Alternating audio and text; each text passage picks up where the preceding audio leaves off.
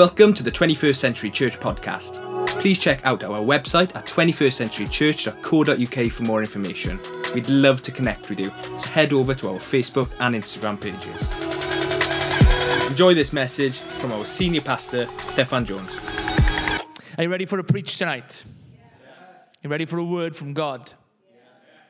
Let's pray. Holy Spirit, we want to make what we've just sung our prayer tonight. We pray, would you fall upon this place now with your power, with your anointing? Would you speak to us? Would you breathe in this place? Lead us into the next season you have for us. And Lord, we pray that we would be a people whose trust in you is without borders. Lead us, we pray, into the deep waters. And we ask this in Jesus' name, and we all said together, Amen. Well, tonight, we're finishing off the Faith Series with Part 5. I didn't forget about it. I mean, I kind of did, but I didn't really forget about it. And we're in the mood of finishing off series. And I think actually it's good timing because before we launch the new vision in the new season, we're finishing Christianity 101 next week and the Faith Series. And the key verse has been, if you've been here for any of them, Hebrews 11, verse 6. Without faith, it is impossible to please God. Without faith, we cannot walk into the purposes of God for our lives. Without faith, we cannot please God in our jobs, in our marriages, in our friendships, in serving in church, in our giving.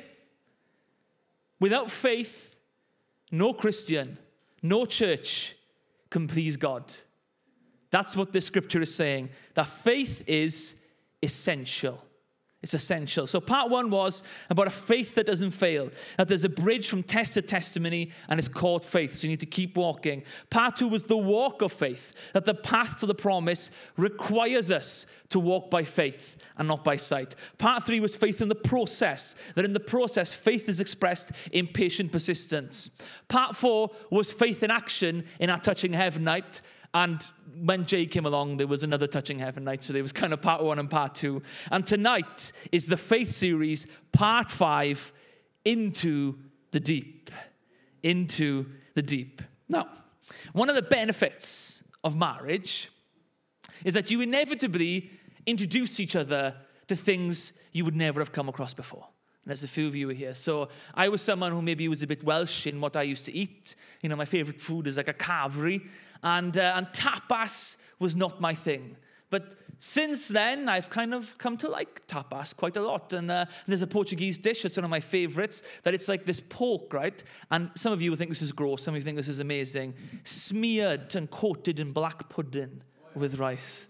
Any black pudding fans? Yeah, who are the ones, people that say, no, I don't like it. Yeah, there's a few as well. But I love black pudding. I think that's pretty cool. Now, before she met me, Miles was not into Mario Kart. But I will tell you now that over her maternity, maybe it's been a bit boring. She's been the one asking me to play Mario Kart. I was like, this is the jackpot of marriage. This is fantastic. And I beat her still every single time. Just want to put it out there. You know, because of me, Miles, I mean, you're going to be thinking I'm giving her a great education. She has watched every single James Bond film to date in order through 4 years of our marriage, ready for No Time to Die. So we're going to be there. We watched Quantum of Solace the other day, and so Skyfall is next. Some of you are feeling sorry for Miles in this moment, but because of Miles, I watched Daddy Take Care the other week, and I've never seen it before, and it was quite a fun film, so never seen that. You know, it gets a bit obscure because of my wife. I know what flower bomb is. I know what dessert is. It's very expensive. And she knows obscure names of Japanese professional wrestlers. It's one of the greatest gifts of marriage, is that we kind of get each other into introducing things. But one thing I've given Miles has been the gift of snorkeling. Now, I find it strange that, considering she's Portuguese and she grew up by the sea, she can't really swim very well. You know, she claims she can swim, but she can't. It's more of one of those, you know, doggy paddle survival ones. But really, she would drown in 10 seconds in reality. So she can't swim. And so it took her white Welsh boy to teach her to snorkel in her own backyard off the south coast of Portugal when we were there on holidays. Anyone else a snorkeling fan? Anyone else like it? Yeah, not that many have tried it, okay. If you've never done it before, you should really do it next time you're on holidays. Maybe not if holidays are in Tenby, but you could try it. But definitely try it when you're abroad, because there's something wondrous about when you go snorkeling, that you enter this hidden realm that you'd never seen before of the fish. And I remember vividly, my father taught me to snorkel, and we were on holidays, and we were somewhere in the Canaries, we were on a boat, and there was deep, deep water. And I remember the fear of looking at the deep water, because I was like 6 or 7, I was totally out of my depth, and people were going off the boat for a swim, and he kind of helped me to put on the mask and snorkel. And as I leaned into the process, as I trusted my father, as I trusted the skills, I found the fear evaporated, a confidence built in me. And I loved snorkeling ever since. So when we were on holidays, we thought, right, okay, I'm going to take my wife out. And so we went out and we put on the mask and snorkel. And, you know, it was a bit of a, you know, it just took a while, but eventually she got the hang of it. And so she was swimming around. But this is what one of her rules was to me. I'm fine in the shallows, but I don't want to go out of my depth. Out of my depth is where people drown. That's where people die. That's the dangerous place. Can we just snorkel in the shallows? And so she wanted to snorkel in the shallows, and I think she saw one fish that size and was like, look, this is fun. This is amazing. But if you've ever been proper snorkeling, you know that's not snorkeling. To really see the fish, to see the wonder, the beauty of snorkeling, you have to go out of your depth. The fish are not on the shallow shoreline. They're not in the, you know, in the break of the surf. They're in the deep. That's where the fish are. And so eventually I persuaded her, you know, come on, hold hands or link arms. I said, I've got my, you know, fins flippers on. I said, I'll keep you if you need to go, you know, if you're struggling. And so off we went into the deep, and you could see her demeanor change as we came into this new world and saw not just one little fish, but loads of fish swimming around all of us. The wonder, the beauty of it. By the end, I was the one dragging her out of the sea because it was time to go in, because she loved it so much. My key thought for tonight is very simple. To finish the series, and I believe it's a word in season for us as a church, it's this: go deeper. Go deeper. Tell your neighbor, go deeper. Go deeper. Tell the other one, get out of your depth. That's what we're going to be doing. The wonder, the beauty, the blessing of what God has for us is not found in the shallows. It's not found in the safe places. It's not found in your own depth where you can manage everything yourself. It's found in the deep. And as we journey through this passage tonight, we're going to do something a bit different. We're going to just go through the story bit by bit. Jesus is going to ask Simon 3 questions. And I believe he's asking us similar questions tonight. And the answer to each of them is in a position of faith that says, yes, Lord, I want to go deeper. I want to go deeper. So are you ready? Come on, guys. Get a bit more enthusiastic. I know it's January. February's on the corner. Are you ready? Fantastic. That's more like it. All right, here we go. Luke 5. Let's make a beginning. So it was, as the multitude pressed about him to hear the word of God, that he stood by the lake of Gennesaret and saw 2 boats standing by the lake. But the fishermen had gone from them and were washing their nets. Then he got into one of the boats, which was Simon's, and asked him to put out a little from the land. And he sat down and taught the multitudes from the boat. Okay. So as we embark on this, you need to use your imagination a little bit here. Put yourself in the story. Try and imagine the scene. This is early in the ministry of Jesus. He's on home turf. Already there are crowds of people hungry for the word of God. And we're on the shores of the Sea of Galilee.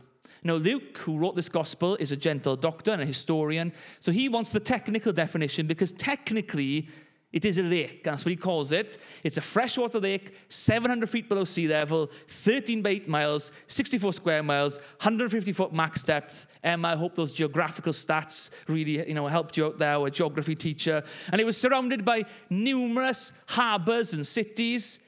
It was the most important local source of fish for Jews. And there was a businessman who fished there called Simon. And Simon, he had his own boat. That means he was doing all right for himself.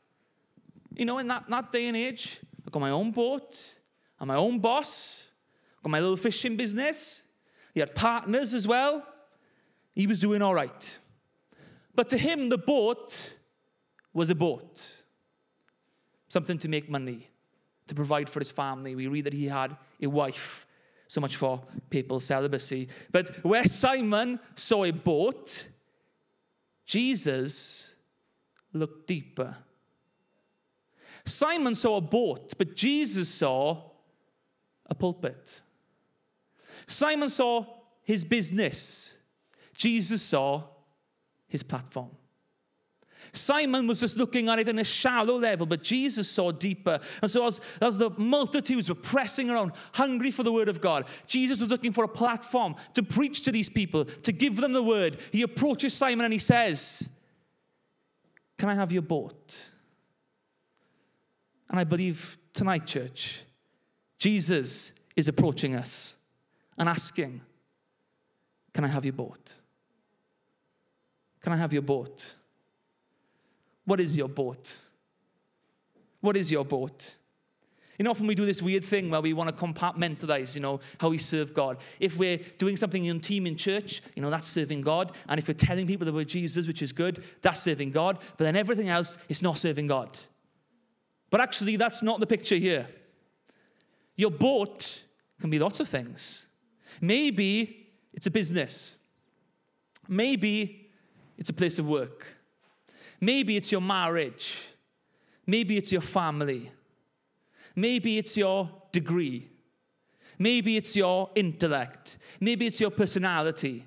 Maybe it's your influence. Whatever it is, at the end of the Faith Series, I'm believing that Jesus is asking us, "Can I have your boat? Will you make it my platform?" Now, when Jesus, we can presume, knew that when Simon bought the boat, he didn't mind that Simon used it to fish. It's fine, he didn't mind that this was a business, but he knew that it was also his future platform. The boat was to serve the people. Church, did you know that God didn't just give you your job to make money? It is that, but it's for more.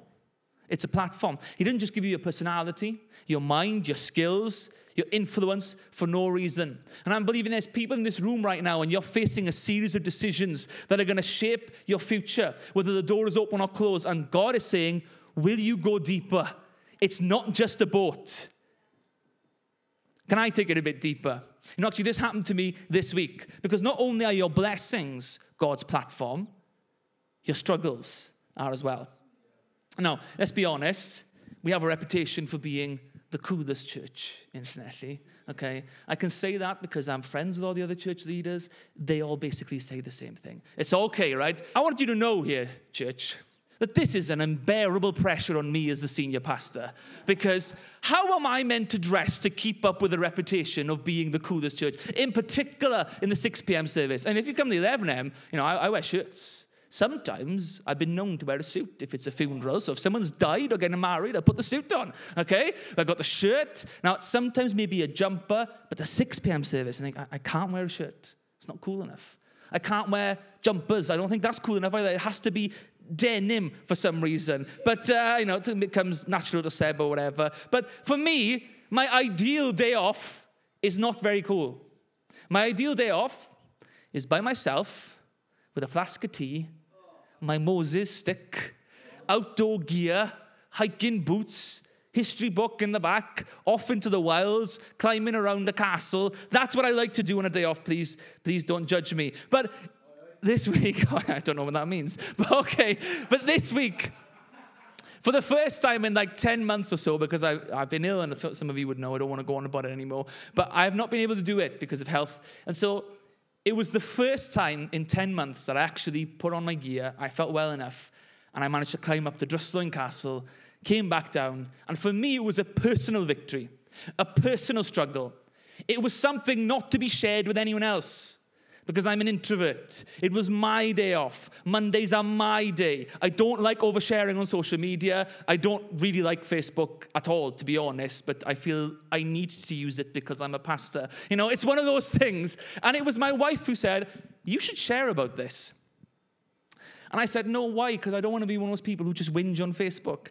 And she said, no, people need to see, one, you're not a robot, two, to be encouraged that there's a victory, but it might encourage someone else as well.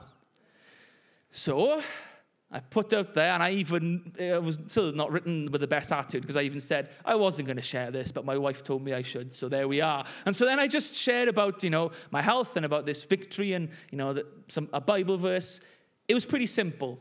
From then, I've been shocked by the volume of response I had from it, including non-Christians messaging me privately about it as well. To me, this has been a humbling experience because, if I'm honest, I was like this. This is my introvert space. This is my day off. This is my private thing. And God was saying, no. Your social media is my platform. Your struggle is my platform. Your victory is my platform. Your introvert day off, I'm cool with you having it, but it's my platform. Are you going to be flexible? It's my platform. I want to use it for my glory. Church, the same principle applies to you right now. Maybe you've been going through something, but I want you to know that your suffering can be his platform. Your struggle can be his platform. Your influence can be his platform. Your social media can be his platform. Your personality can be his platform. Your victory can be his platform. Your story can be his platform. Every good thing he's given you and the bad things you overcome, all of it can be a platform for the glory of God. And that's something to be excited about tonight, if you will let him. Because the scary thing is this: if Simon would have said, no, you can't have my boat, Jesus, he would have lost his whole purpose. The series of doors that opened for Simon, because he said yes, would have been closed at the outset if he'd have said, no, God, it's my boat. You can't have it. I'm not giving it to you. I'm believing tonight that God is asking someone in this room, can I have your boat? And whether you say yes or no will set off a chain of events or close it down. Go deeper. Let's continue the story. Verse 4. When he had stopped speaking, he said to Simon, wait a minute. Hang on a sec there, Luke. I think you missed something pretty big. Didn't we just read that they wanted to hear the word of God? And so Jesus went, he preached the word of God. So what did he say? Why are you not telling us? If there was a reporter that you sent to cover Jesus' ministry and see what he's preaching, and he came back and you said, great, he used a boat, what did he say? Oh, I forgot to write that one down. You'd be thinking, well, that was useless of you. What have you done here? But this is not a mistake. Luke is doing this on purpose because Luke wants you to know that the message of this text tonight is found in what Jesus does and what happens when people obey in a faith-filled manner. That's what this text is about. Jesus had preached to the masses in the shallow waters, but a shift occurs here. So when he had stopped speaking, he said to Simon, launch out into the deep and let down your nets for a catch. This is the beating heart of this passage. Jesus turns to Simon and says, obey me one more time with the boat, but this time into the deep. Launch your nets. But this time, Simon is not so sure. Last time, he just obeyed and just did it, no fuss. But this time, he answers back and says, Master, we have toiled all night and caught nothing. Now, let's pause the scene here and learn a bit about fishing, okay? So, fishing is something we think of as a leisurely daytime activity. This is another thing where me and Seb have been talking as we turn 30 this year. Fishing now appeals to us, Before it didn't, but now the thought of leaving our wives and children to go and sit by a riverbank, have a drink, whether you catch anything or not, have a snack, it's fine, and then go off non-alcoholic drink, Coca-Cola, and then come back And that really appeals to us all of a sudden, but that's not what was going on at this time. The type of fishing done in the Sea of Galilee at this time was hard, physical work. And what Jesus is referring to here is trammel net fishing. You can go and see it in Israel if you want till today, and they'll show you how they did it. But the Lexham Geographic commentary points out what was obvious to Simon, but we need to realize. Fishing with a trammel net in ancient times was always done during the night, when the fish couldn't see the threads of the net. Modern, threads of nets, they're much thinner and visible to the fish. Old ones weren't. So you always fish, when you were going fishing, it was always in the night, not in the middle of the day. Now, Luke's already mentioned the fishermen had gone from there and were washing their nets. So this is what's happened. Simon's gone out on his boat with his business. He's done a night shift, okay? For all you night shift people here, you can relate. He's done a night shift, but it's been a disaster. He's caught nothing, and neither did his partners. So they've come home at the end of the shift, they've dragged up their boats, and then they were starting to wash their nets. That was what you did to prepare for the next day. It's the equivalent of you've come home, you take off your uniform, you get it ready, you get your stuff ready for the next day, and then you're going to chill out, okay? That's what's happening. So it's been an absolute failure, but they've gone home, they're going to do this, wash the nets, and then they're going to chill out. And Jesus comes along, and he says to Simon, yeah, I know this is your chill out time, but can I have your boat? Now, to be fair to Simon, he says yes. Now, this is, again, lesson to me. If Jesus tells me, on a Monday morning to go and do something for him, will I do it? It's my chill-out time, but will I do it? And this is what he does. But here, Jesus crosses the line because, when it comes to preaching, that's Jesus' thing. He knows that's his thing. He's a carpenter, though, when it comes to practical business. And so when it's preaching, Simon, no problem. But now, a carpenter is telling a fishing businessman how to fish. And he wants them to stop washing their nets after they've done some work, load them back up, go back out in the boat in the middle of the day like madmen, and release the nets again. Now, you can imagine Simon's tone here, where he says the word master, which is like the word for boss, okay? So it's not a spiritual term. So he's saying, boss, we have toiled all night. Let me tell you something. You're a carpenter. I'm a fisherman. We have toiled all night. We have caught nothing. I know you're the boss, but let me enlighten you. The time for fishing was the night. Now, if we'd had a good catch in the night, you could say, well, maybe now is the time to push it further. Maybe they're still there. But when you didn't catch anything in the night, that is not the time to go back and fish in the day. Are you mad, Jesus? Many of us are happy to let Jesus speak in church. But when he speaks to our personal lives, our job, our home, our chill-out time, it's another thing altogether. And the second question is this, that Jesus is asking us, can I have your trust? Will you trust me when your experience says otherwise? Will you trust me when something hasn't worked, and I tell you to lean in more? Will you trust me there? Maybe there's someone here tonight, and if you're honest, you're washing your nets. You gave it a go, it didn't work out. But it's not over until he says it's over. In human thinking, the time to launch out into the deep is when you're on a roll. But here Jesus is saying, no. When things have not worked, now, into the deep. When the experience says, when the odds say, not now, now is the time, into the deep. Can I have your trust? We can be forgiven for saying the same thing. If God says that to us, we think, are you crazy, Jesus? I've tried everything. I have tried everything with this friendship. I have tried everything with this child. I have tried everything with this marriage. I have tried everything with this job. I have tried everything with this team.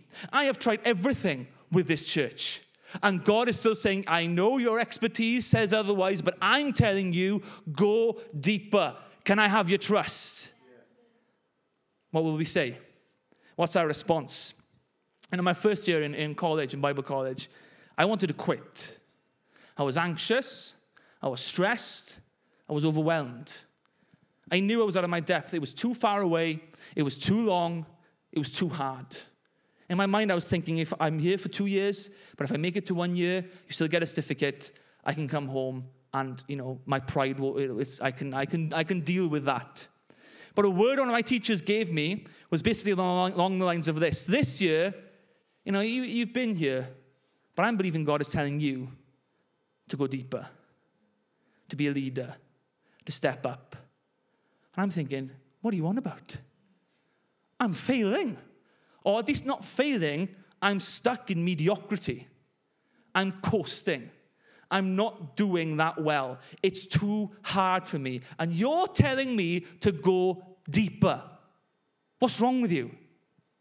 And yet I found that as I did obey, and as second year came, I decided I am going to go out to my depth.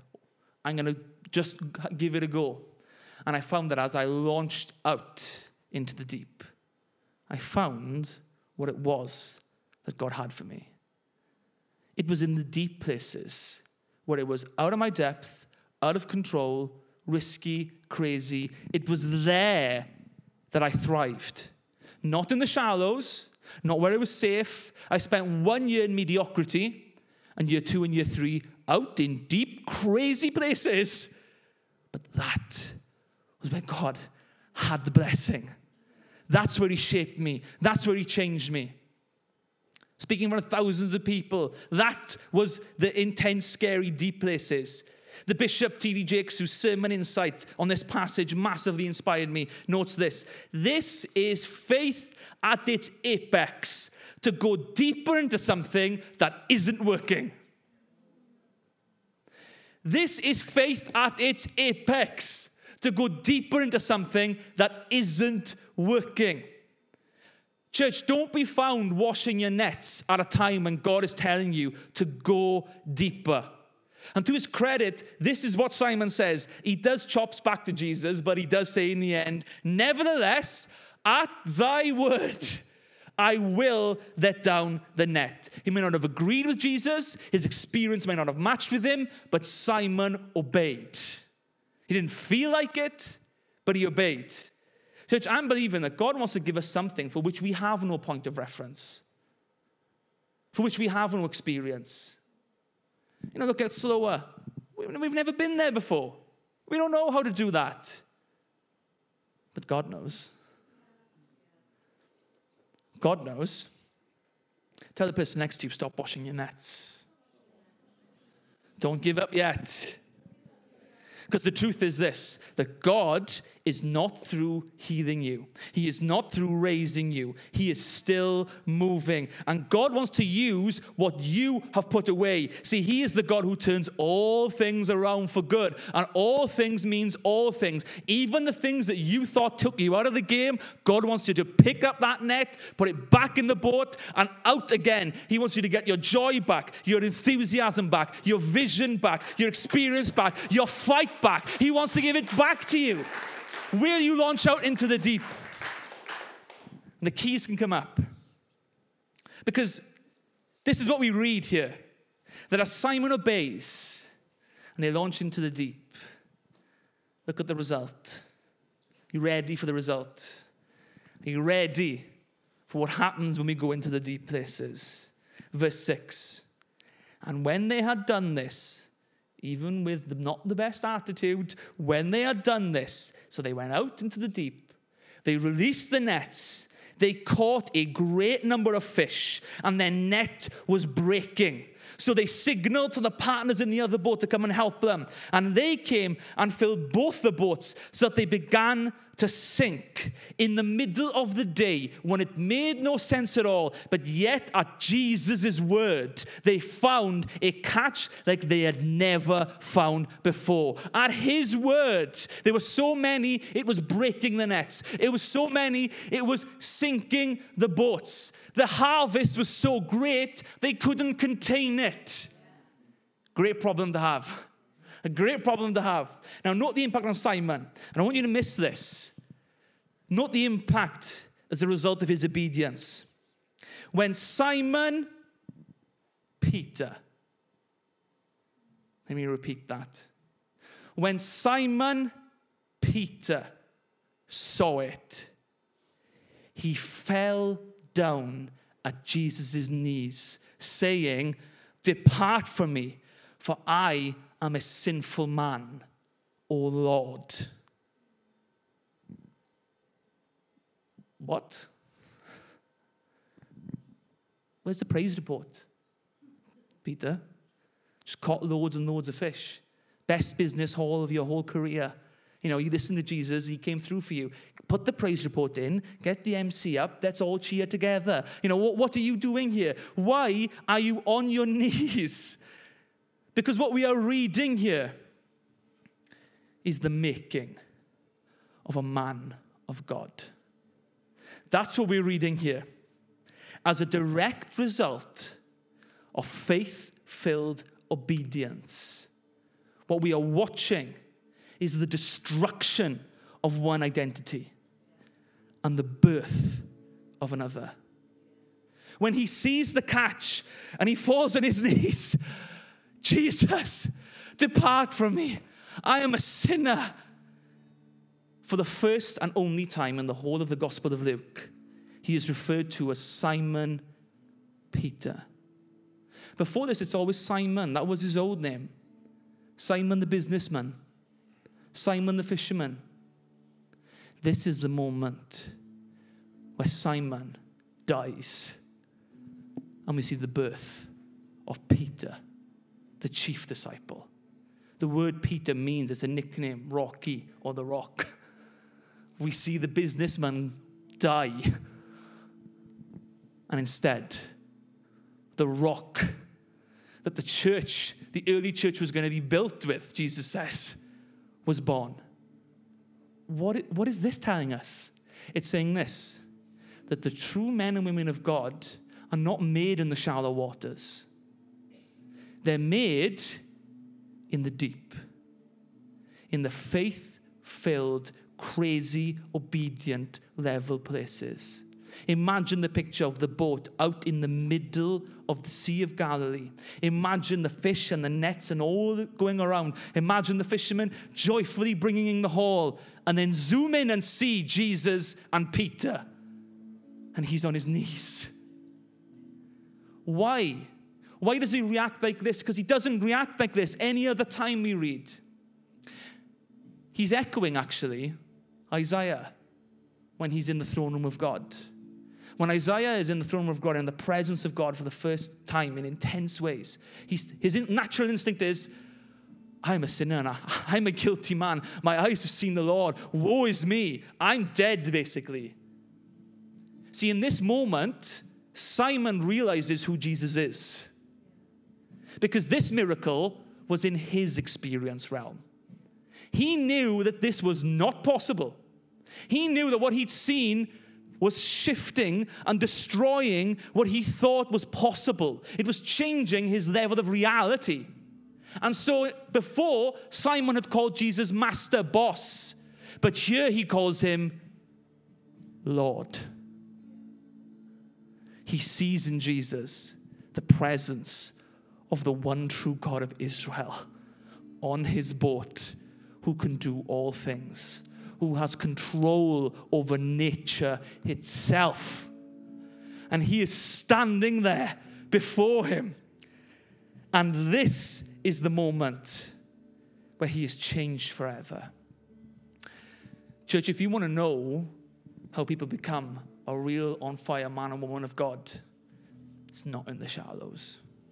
The environment God uses is the deep. The deep. The passage ends with three final verses. For he, that's Peter, and all who were with him were astonished at the catch of fish. So it was stupefied. They couldn't get their heads around it. And so were James and John, the sons of Zebedee, who were partners with Simon. So it wasn't just him. James and John, the Thunder Boys, that's their other nickname from Jesus. They were fishing partners. And Jesus says to Simon, do not be afraid. No, church, this is the classic response of when heaven meets earth in the Bible. When men encounter the divine, whether it's an angel or God, they freak out. And usually the angel or Jesus here says these words instead. Don't be afraid. See, our God is all-powerful, but we don't need to be afraid of him. We don't need to be afraid of him. Don't be afraid. From now on, you will catch men.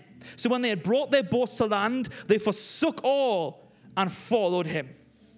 See, Jesus cements the shift. That's what's occurred. See, he says to Simon, from now on. In other words, this is a turning point here. I am calling you into new waters. I'm giving you a new identity, a new set of circumstances. I'm giving you a new mission. I'm giving you a new paradigm. I'm giving you a new season. I'm giving you a new horizon. I'm changing who you are, what you do, how you think. I'm changing what you believe is possible. Once you fished for fish, that was the whole extent of your ambitions. But now we're going to another level. Now we're going to go deeper. Now we're going to fish for people. People are going to be the prize. And this is the third question, is what Jesus asks. I mean, he kind of just says it, but he's asking us like this. Can I have your future? Can I have your future? Can I take your mental limits of what you think is possible, and can I smash it in pieces? Can I have your future? In the Greek, the tense of this phrase is continuous. So in other words, Jesus is saying, this is going to be your ongoing mission. Peter, this is going to be the win for you now. This is your future. And the Greek word that Jesus uses here is the word for capture alive. So in other words, instead of taking dead fish to the market, now, Peter, you are going to catch living souls for the kingdom of God. It's going to be who you are. It's going to be your mission. Now, Peter's answer, note the response. They land back at shore after the biggest haul of their lives, and then they sell all the fish, and they buy more boats and invest in their business. No, that's not what they do. They have the biggest haul of their lives. They get to the end of it, and they just leave it. And says, Simon, follow Jesus instead. Why did he do that? Two reasons. Why settle for a future of catching dead fish when you can be part of God's mission to catch people for the kingdom of God? And here's the second thing. Well, surely, sell the fish and, you can help carry on. But no. Why do you need to worry? Why do you need to cling on to the miracle when you walk with the miracle maker? Why cling on to this when you're walking with the miracle maker? If he's able to do it then, he can do it again. He could do it any time. And so, Simon is left behind. And Peter walks off into full discipleship to follow Jesus. And although as we read his story, there are some bad bits to come, but he makes it through and is faithful to the end. Church, I believe that this is a word in season.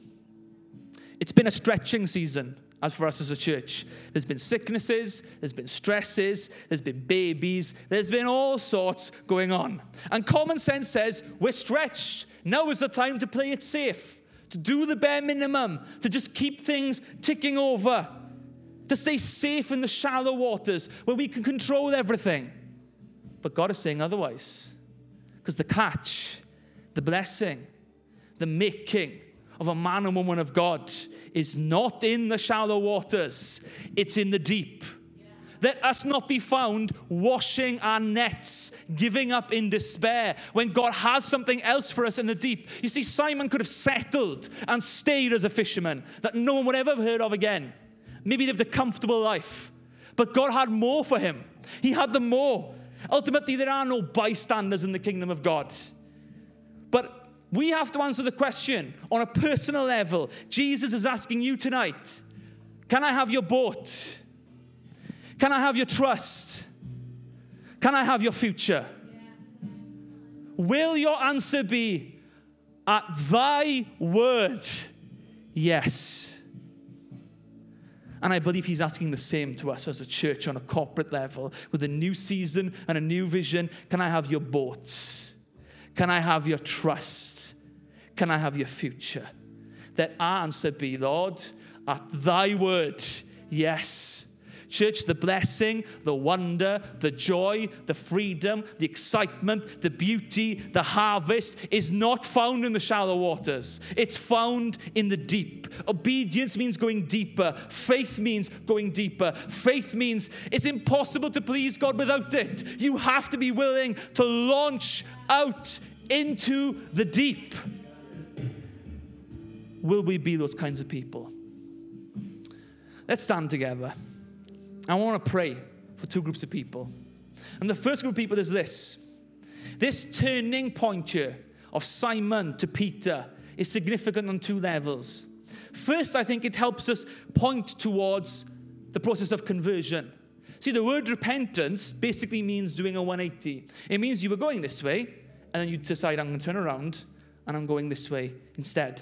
And this is what we see when Peter in the future, is preaching boldly in the birth of the church. And people ask him, what must we do to be saved? And he says this, repent, do the 180, be baptized, every one of you, in the name of Jesus Christ, for the forgiveness of your sins, and you will receive the gift of the Holy Spirit. You see, all of us, the Bible says, were broken. All of us have sinned. All of us have fallen short of the glory of God. But God was not willing to let that be. Actually, he wants to save us. He wants to bring us into a relationship with him. He wants to bring us to new life. But what we are required to do is repent. Do the 180. It's your choice, but he asks you of it. Now, how did Jesus do this for us? How was he able to forgive us? Because Jesus doesn't ask us to walk a road that he hasn't walked himself before. Remember what we celebrated at Christmas? That God's answer to saving humanity was becoming a human. If that is not going out into the deep, I don't know what is. God went all in. All in. I'm going to become human and walk with the constraints of a human body. I'm going to embrace a baby's mind. I'm going to be born. I'm going to grow up. And more than that, I'm going to die. The creator of life dying on a cross. He was willing to go all in, so that we could be saved. On the cross, Jesus plunged himself into the depths of God's judgment so we wouldn't have to. So that mercy and forgiveness can be offered to us. What is required of us is repent. It's a promise. Repent and be baptized. Every one of you, everyone in this building, everyone in this world, in the name of Jesus Christ, for the forgiveness of your sins. It will happen. If you do this, he's waiting. It will happen. And you will receive the gift of the Holy Spirit. He will indwell in you. He'll be with you. So with every head bowed and every eye closed. If that's you right now, and there's someone here, and you know you need to make your peace with God. You know you don't have forgiveness of sins at the moment. You know, actually, I don't have right relationship with God. Today is the day. With you, do the 180 and turn and follow him. So on the count of three, if that's you, I'm going to ask you to lift your hands in the air and say, God, I'm in. I'm saying yes. I'm taking this faith step. I'm doing the 180. And then we're all going to pray together as a family. 1, 2, 3. Lift your hands in the air if that's you. If that's you right now and you know you need forgiveness of sins. You know you need to make your peace with God. Let's pray together, all of us, as a family. Dear Lord Jesus, I thank you that you died for me. That you went all in. That you went into the deep so that I wouldn't have to. I'm sorry for all of my sins and all of my mistakes. Forgive me and change me and make me new. Would you help me to love you, to love others, to live in the freedom and the calling that you have for me? In Jesus' name, amen, amen. Come on, let's thank God together. If that was you and you prayed that prayer for the first time, welcome to the family. Welcome to the mission. Welcome to a new identity. Welcome to a new person. You've become a new creation. Everything will be different now. We'd love to give you a Bible and help you on your way. So please come and speak to me, one of the team, someone who brought you. That would be awesome. But there's a second group of people I want to pray for right now. There's a second transformation. See, this is not Peter's salvation scene. It's the conversion into his calling. And maybe tonight you're here and you know you're not really running in your calling. You know that where you are right now is in the shallows, playing it safe, not in the deep. Maybe you've never left the shallows. Today is the day you can go deeper. Or maybe you once were in the deep.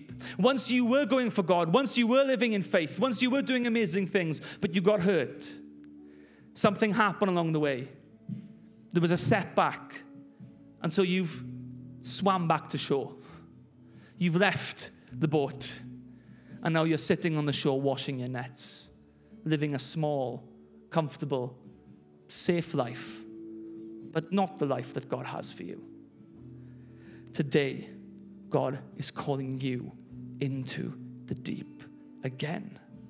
I'm believing tonight there's someone here, maybe more than one person, that Jesus decisively wants to shift from Simon to Peter, from Saul to Paul, from the shallows to the deep, from playing it safe to living in faith, from living a life of comfort to living a life of calling. Tonight, Jesus is asking, is that you? So let's bow our heads again and close our eyes. And if that's you right now, I'm going to ask you to lift your hand in the air as a sign to God, that's me. That's me. I know I need to get back out there. I know I need to get out into the deep. And we're going to pray together as a family. We're going to sing Oceans once again. We're going to lift this up unto God. But make that your prayer tonight. So if that's you, why don't you lift your hands on the count of three. 1, 2, 3. Lift your hands in the air if that's you. See that hand. I see that hand. I see that hand. So many hands. You can put your hands on if that was you. Is there anyone else before I pray for these people? Is there anyone else right now? I believe this word wasn't just a normal word, that this is a word in season, that right now the Holy Spirit's presence is here. God is moving. Make this your prayer. That's all of us, maybe, if you're Christians as well, that are full on board and you think you're good. That's all of us. Lift our hands in the air anyway. Let's pray together. And as I pray and as we go into this song, make this your heart's prayer. Lord, we thank you that you have not called us to live safe, that you have not called us to live in the shallows, that you have not called us to live in the bare minimum, that you have not called us to live the life that has no significance or meaning. Lord, you have not called us to just be saved. You have called us, Lord, for more, that we are not meant to just live saved, that we are meant to live called as well. So, Lord, right now, I'm praying on behalf of all these people. I come against the spirit of failure, and I bind it in the name of Jesus. I come against the spirit of giving up, and I bind it in the name of Jesus. I come against the spirit of shallow thinking, and I bind it in the name of Jesus. Lord, I pray right now that the future Peters will be released, for new identities to flow. I pray for new callings to come upon this place. Lord, I pray for new measures of faith to fall. Holy Spirit, I pray for new measures of anointing to fall upon this place. Lord, I pray for burning visions. Lord, I pray for a burning revelation of who you are in this place right now. Lord, I pray that these people would not say, have my boat, have my trust, have my future, have it all. Lord, I pray right now that we will go deeper than we've ever gone before. Lord, I pray, would you lead us? We turn to you, Lord. At your word, we will obey. We want the deep waters. We don't want to settle for less. We want all that you have for us. Lord, would you lead us? Would you lead us? Would you shape us? Would you help us to become the men and women of God that you've called us to be? And Lord, we pray for a harvest of souls to be unleashed as a result. And we pray this in the name of Jesus Christ. And we all said together, Amen. Thanks for listening to this message from 21st Century Church. If you've enjoyed this podcast, we'd appreciate it if you could review and share it on social media. Remember to check us out at 21stcenturychurch.co.uk for any more information. We'll see you next time.